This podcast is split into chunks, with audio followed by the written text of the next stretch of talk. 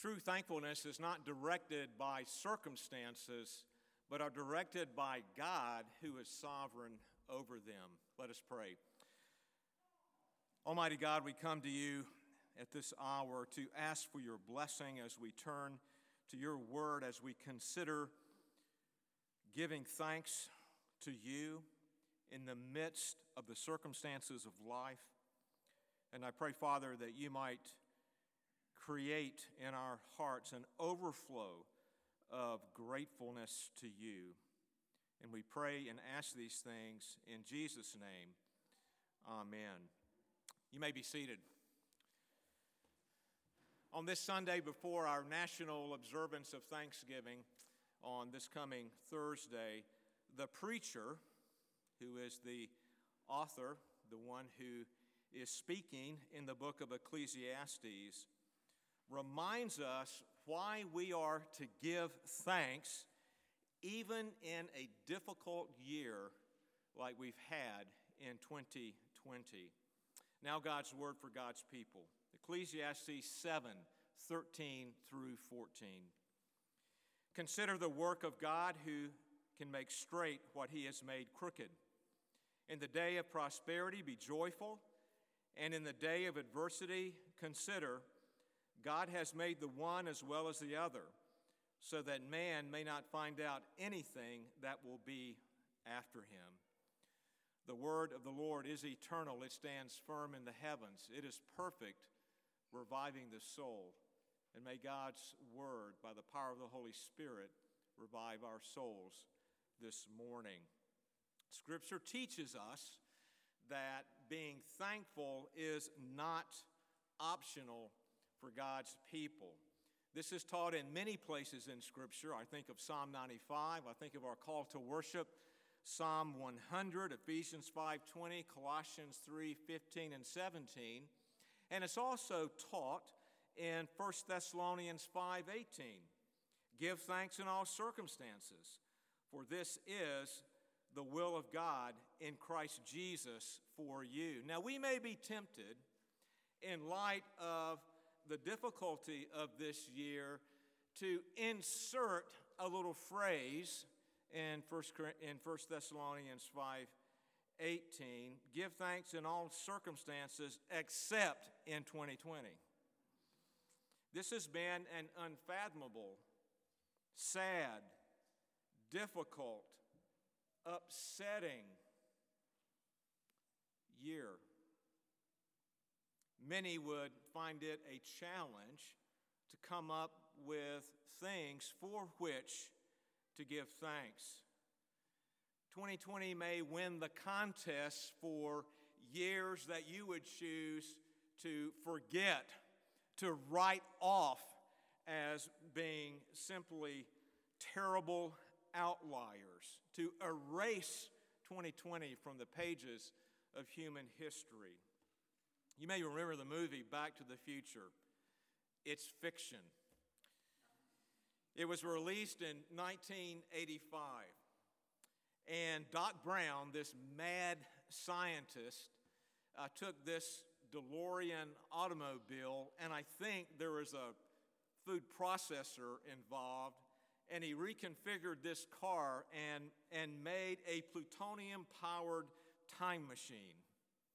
And you may remember the other main character in the movie was Marty McFly. And Marty McFly accidentally was transported back to the year 1955 as he got into this this time machine. Now, in light of what we have experienced in 2020, some have revised Doc Brown's advice to his 17 year old friend, Marty. Marty, whatever you do, don't go back to 2020. The year 2020, however, is not an accident. The year 2020 is not an anomaly. It is not a year that we should long to forget. It is not a year that we should write off as a fluke. It is not a year that we would champion erasing from human history. It is a year for God's people to give thanks. And I want to tell you at least one case that is made for God's people giving thanks, even in 2020. It comes from Ecclesiastes, the passage that we read, where the preacher has us to consider God who is sovereign, man who is not, and to consider life in light of God's sovereignty and man's limitations. Those are our three points consider God, consider man, consider life.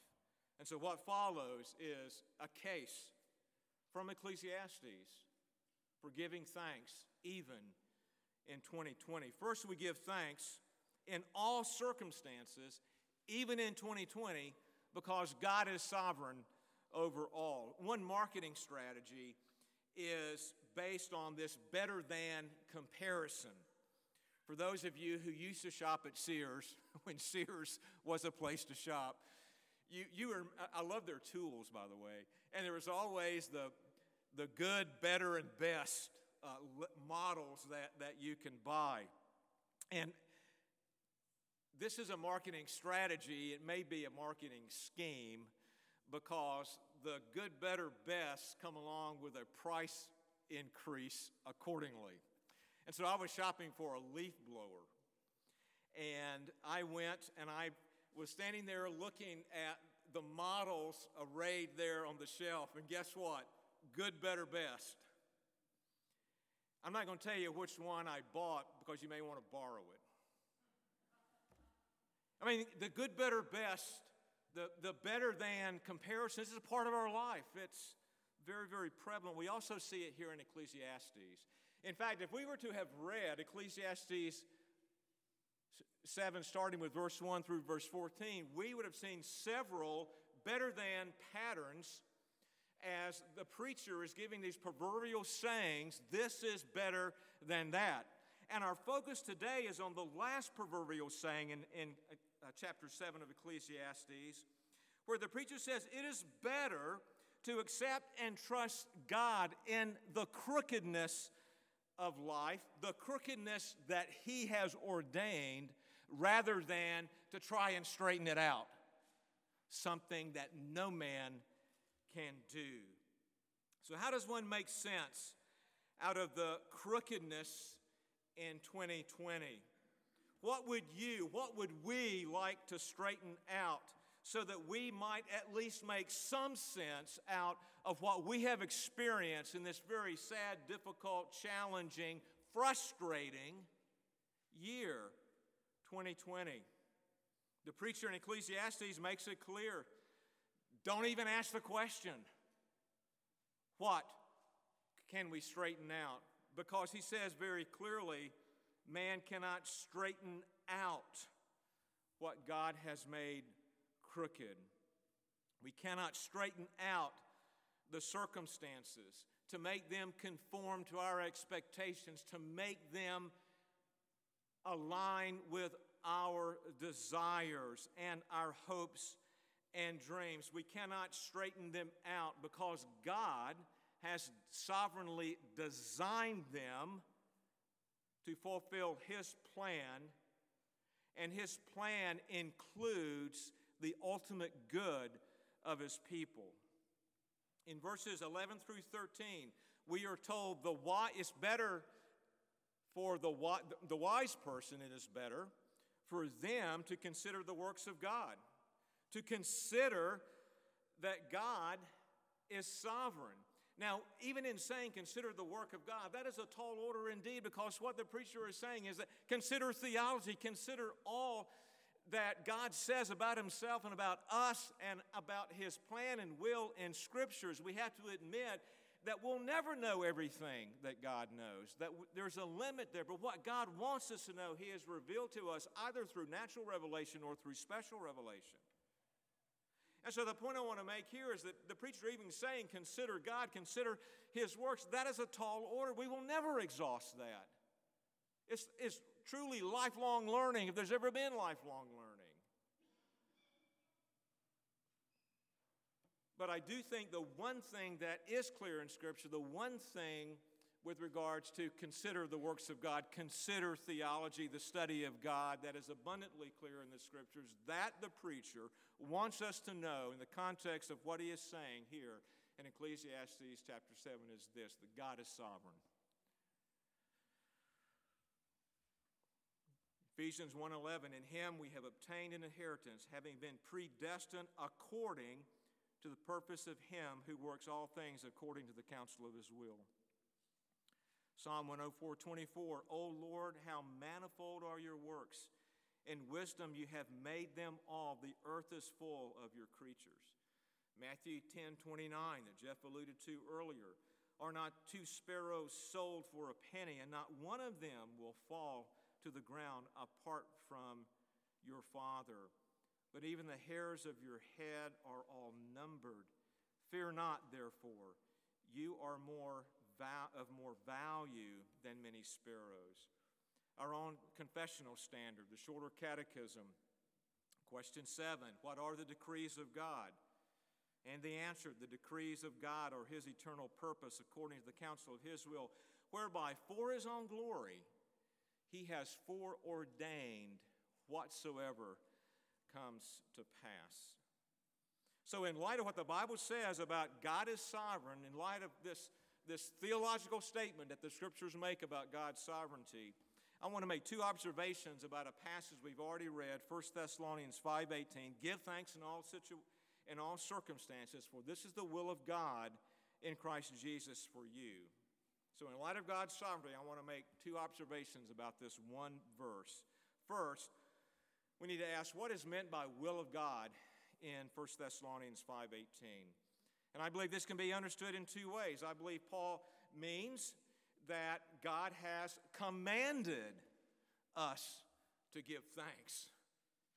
He is the giver of every good and perfect gift, and we are obligated to him to give thanks. We've actually sung about that, and we've already heard that this morning from God's Word and in prayers. It is part of His preceptive will, His, his commands.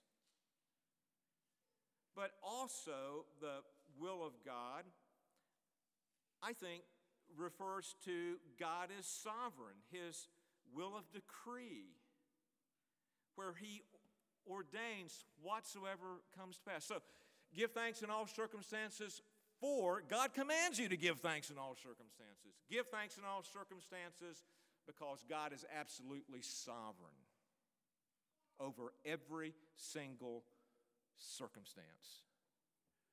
And for those two reasons, we are to give thanks. Ecclesiastes tells us that God ordains the straight circumstances, those that are pleasant, those that make sense to us, those that we say yay and amen. Thank you, God. I like what you've ordained here. And Ecclesiastes tells us that God is sovereign over the crooked, those, those crooked aspects that are mysterious to us, that perplex us, where we say, God, why have you done this? God, if I were in your shoes, I would not plan things like this. This hurts. This isn't fair. And we can go on and on and on. Ecclesiastes says, in light of 1 Thessalonians 5:18, give thanks in all circumstances, for God ordains both prosperity and adversity. He ordains the straight places that make sense to us, He ordains the crooked places that make no sense at all to us. Give thanks. But there's another way to understand 1 Thessalonians 5:18. And it's not give thanks for the circumstances. Paul says give thanks in all circumstances, implying give thanks to God, who commands us to give thanks and who is sovereign over all. We may wish to forget 2020, like Doc Brown. Whatever you do, Marty, don't go back to 2020. We may struggle to come up with reasons to give thanks, but I want us to see that's a problem. Yeah, we've had lots of problems in 2020, but the bigger problem for God's people is to think giving thanks is for circumstances instead of giving thanks to God, who commands us to give thanks and who is sovereign over all. Do you see the distinction? That's a bigger problem in 2020. Not giving thanks. It is better to give thanks in all circumstances, even when we cannot make sense out of them, for God commands us and God is sovereign over all. True thankfulness, then, is not dictated by circumstances, but by God who is sovereign over them all. And we also want to look at this aspect of considering man. We give thanks in all circumstances, even in 2020, because God is sovereign, and we are not. We are not sovereign. We are ever so limited in every way in our thinking, in our abilities, in what we can manage and what we can change. We're limited. And if there's ever been a year to emphasize how limited man is, it's a year like 2020. By the way, it's incredibly healthy and freeing to finally grasp that God ordains strengths and abilities and weaknesses. And that I can't do everything, that I am limited. And it's not a function of personality, ultimately, it's a function of God ordaining whatsoever comes to pass. It is important to understand the preacher's use of crookedness here. He's not speaking about moral crookedness. He, now, listen, there is plenty moral crookedness in our community, in our state, in our world today.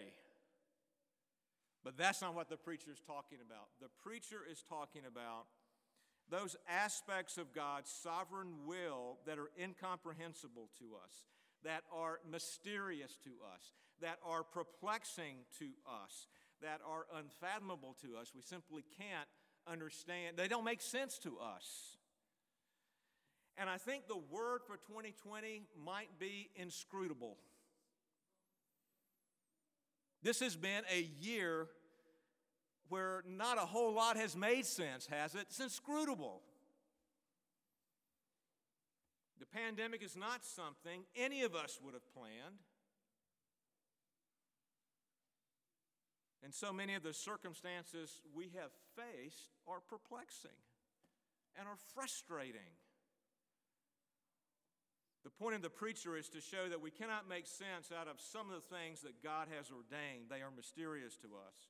We cannot straighten them such that they line up with our expectations and desires and hopes and dreams. God is sovereign and we are not. Deuteronomy 29 29, the secret things belong to the Lord our God, but the things that, he, that are revealed belong to us and to our children, that we may all do the words of the law. There's a secret knowledge that only God has, and we'll never be able to know that secret knowledge, that secret will. Isaiah 14, 27, for the Lord of hosts has purpose, and who will annul it? His hand is stretched out, and who will turn it back? Job 42, 2, I know that you can do all things, and that no purpose of yours can be thwarted. We'll refer to Job in just a minute, but he finally got that in, in chapter 42. Isaiah 40 and verse 28 Have you not known? Have you not heard? The Lord is everlasting. God, the creator of the ends of the earth, he does not faint or grow weary. His understanding is unsearchable, inscrutable. Who can straighten what God has made crooked? Who can alter the plans of God? And the answer is no one, including you and including me. True thankfulness, then, is not dictated by circumstances, but by God, who is sovereign over them all, and we are not. And the third thing that the preacher speaks about in this brief passage of Scripture is consider life. We give thanks in all circumstances, even in 2020, because God is sovereign, we are not. And we must consider life today in light of God's sovereignty and man's limitations.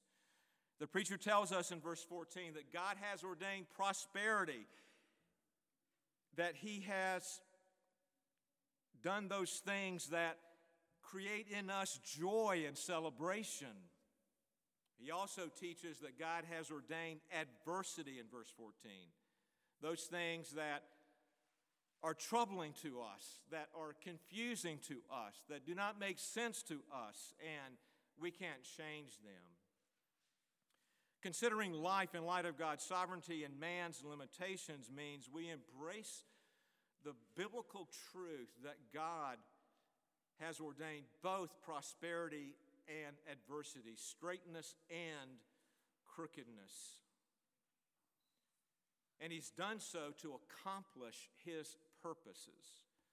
Thus, the adversity we face, the crookedness that we face, is as much a part of God's plan that includes our ultimate good as the prosperity that He ordains and the straightness that He plans. So let's turn to Job.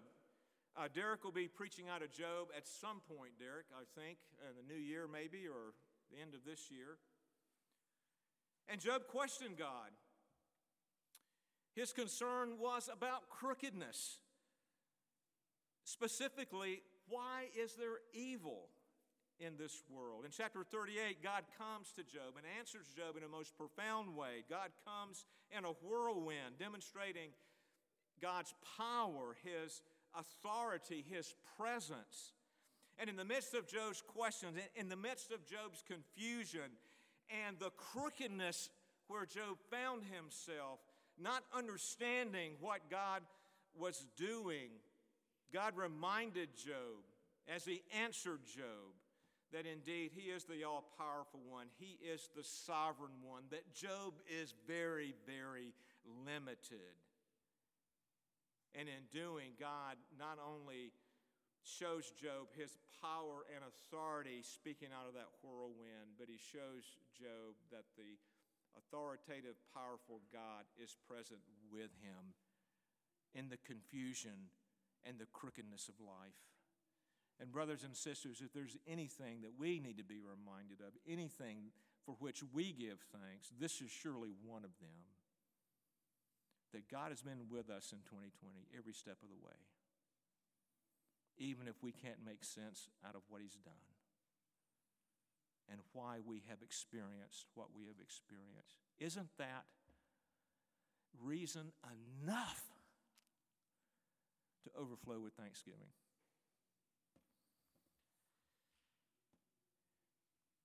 And I want to take us to Habakkuk, chapter 3. Habakkuk, God uh, why, why do you let, this is the book of Habakkuk in, in Cliff Note version. Habakkuk asks, God, why, why have you, you let your people get away with doing evil? And then Habakkuk says, God, why do you use a, a people more wicked than your people to punish them? I mean, Job was struggling with the crookedness, the inscrutability of, of life. He couldn't figure out what God was doing. And yet, at the end of the prophecy in chapter 3, God brings Habakkuk to the place of singing a hymn of faith, and I would submit to you a hymn of thanksgiving in the midst of the crookedness, in the midst of a difficult year where Habakkuk says, Though the fig tree should not blossom, nor fruit be on the vines, the produce of the olive fail, and the fields yield no food, the flock be cut off from the fold, and there be no herd in the stalls. Crookedness, inscrutability, confusion. Life's not turning out like I want it to be. I can't make any sense out of this. And yet, verse 18, yet Habakkuk says, I will rejoice in the Lord. I will take joy in the God of my salvation. God the Lord is my strength. He makes my feet like the deer's. He makes me tread on high places. Habakkuk found many things for which to give thanks, even in the year in his day, the year of trouble. Considering life rightly in light of God's sovereignty and man's limitations enables us to embrace the truth that Jeff read in Romans 8 28. And we know that for those who love God, all things work together for good, for those who are called according to his purpose. And as we, we affirm that scripture, as we embrace that, that truth, as we accept it by faith, giving thanks should overflow in our hearts. That all of this difficulty that we have experienced, God is going to use for our good. Is that not reason to give thanks? Andrew Murray in 1895, uh, just about every Thanksgiving or every sermon I do on God's sovereignty, I read Andrew Murray's statement because I think it's so good. It, it just, why didn't I write it? But I didn't live in 1895. Andrew Murray said this In time of trouble, say, First, he brought me here. It is by his will I am in this strait place, in that I will rest. Next, he will keep me here in his love and give me grace in this trial to behave as his child. Then say, He will make the trial a blessing, teaching me lessons he intends me to learn, and working in me the grace he means to bestow. And last say, I am here by God's appointment, in his keeping, under his training, and for his time. And I don't know about you, but that's helpful for me still living in 2020.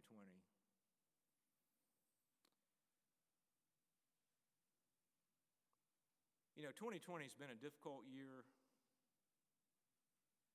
but there have been plenty of difficult years. This is another story I share as often as I can. In 1636, people experienced a very terrible year. It was one of the very bleakest periods of the Thirty Years' War. Many parishes were not only ravaged by the fighting, but disease and economic disaster had resulted in so much suffering and death. A German pastor, Martin Rinkart, buried, I mean, Henry, I, this, and Derek, this just absolutely blows my mind, but Rinkart buried 5,000 of his parishioners in a year. 15 funerals a day was the average. And in the darkest period of that year, as he was listening to cries outside of his window of suffering and devastation, he sat down to the table to write, to write uh, table grace, a prayer or a song for his children. And I'll just read the first part of it. We'll sing the rest in just a moment. Now thank we all our God with heart and hands and voices, who wondrous things had done, in whom this world rejoices, who from our mother's womb hath led us on our way with countless gifts of love, and still is ours today. I suggest that Rinkart serves as a model of 1 Thessalonians 5:18 about giving thanks in all circumstances.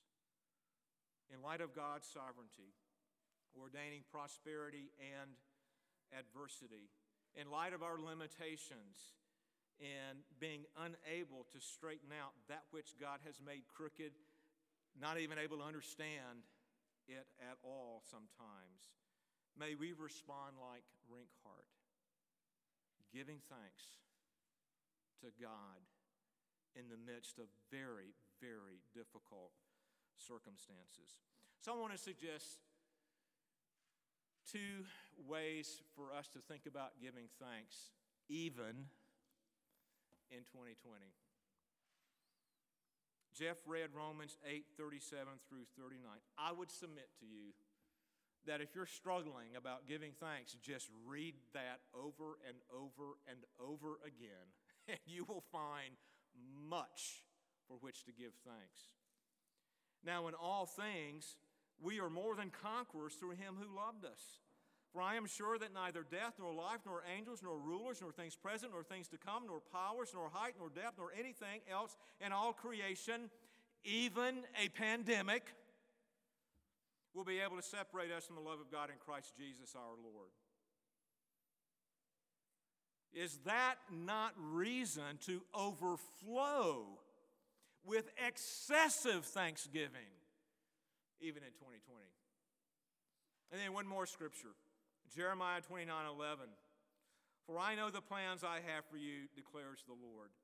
Plans for welfare and not evil, to give you a future and a hope. Is that not reason? If these two verses were the only verses we had, the only sources we had that would inform us about giving thanks, there would be enough, more than enough, where we would overflow with excessive thanksgiving to God with just these two verses, these two passages. These truths are reasons enough. And there are many more that we can call from the scriptures that lead us to overflow with thanksgiving, even in this difficult year, for our God is sovereign. Our God has a plan. Our God is fulfilling his plan. And as God fulfills his plan, he has promised that nothing is going to separate us from Jesus. And his plan for us is for a future and a hope. True thankfulness is not dictated by circumstances but by God who is sovereign over them. Let us pray. God our Father, we are humbled by your graciousness. And we pray that you would work in our hearts and well up thanksgiving, that it would overflow in abundance. And Father, I was just reminded, just reminded recently that we can never be thankful enough. If we just gush forth with all the thanksgiving that we could muster, it would still be not enough to match your benevolence and your faithfulness and your goodness and your sovereignty and your, and your love for us and your saving work in us. Make us, O oh Lord, thankful people. In Jesus' name, amen.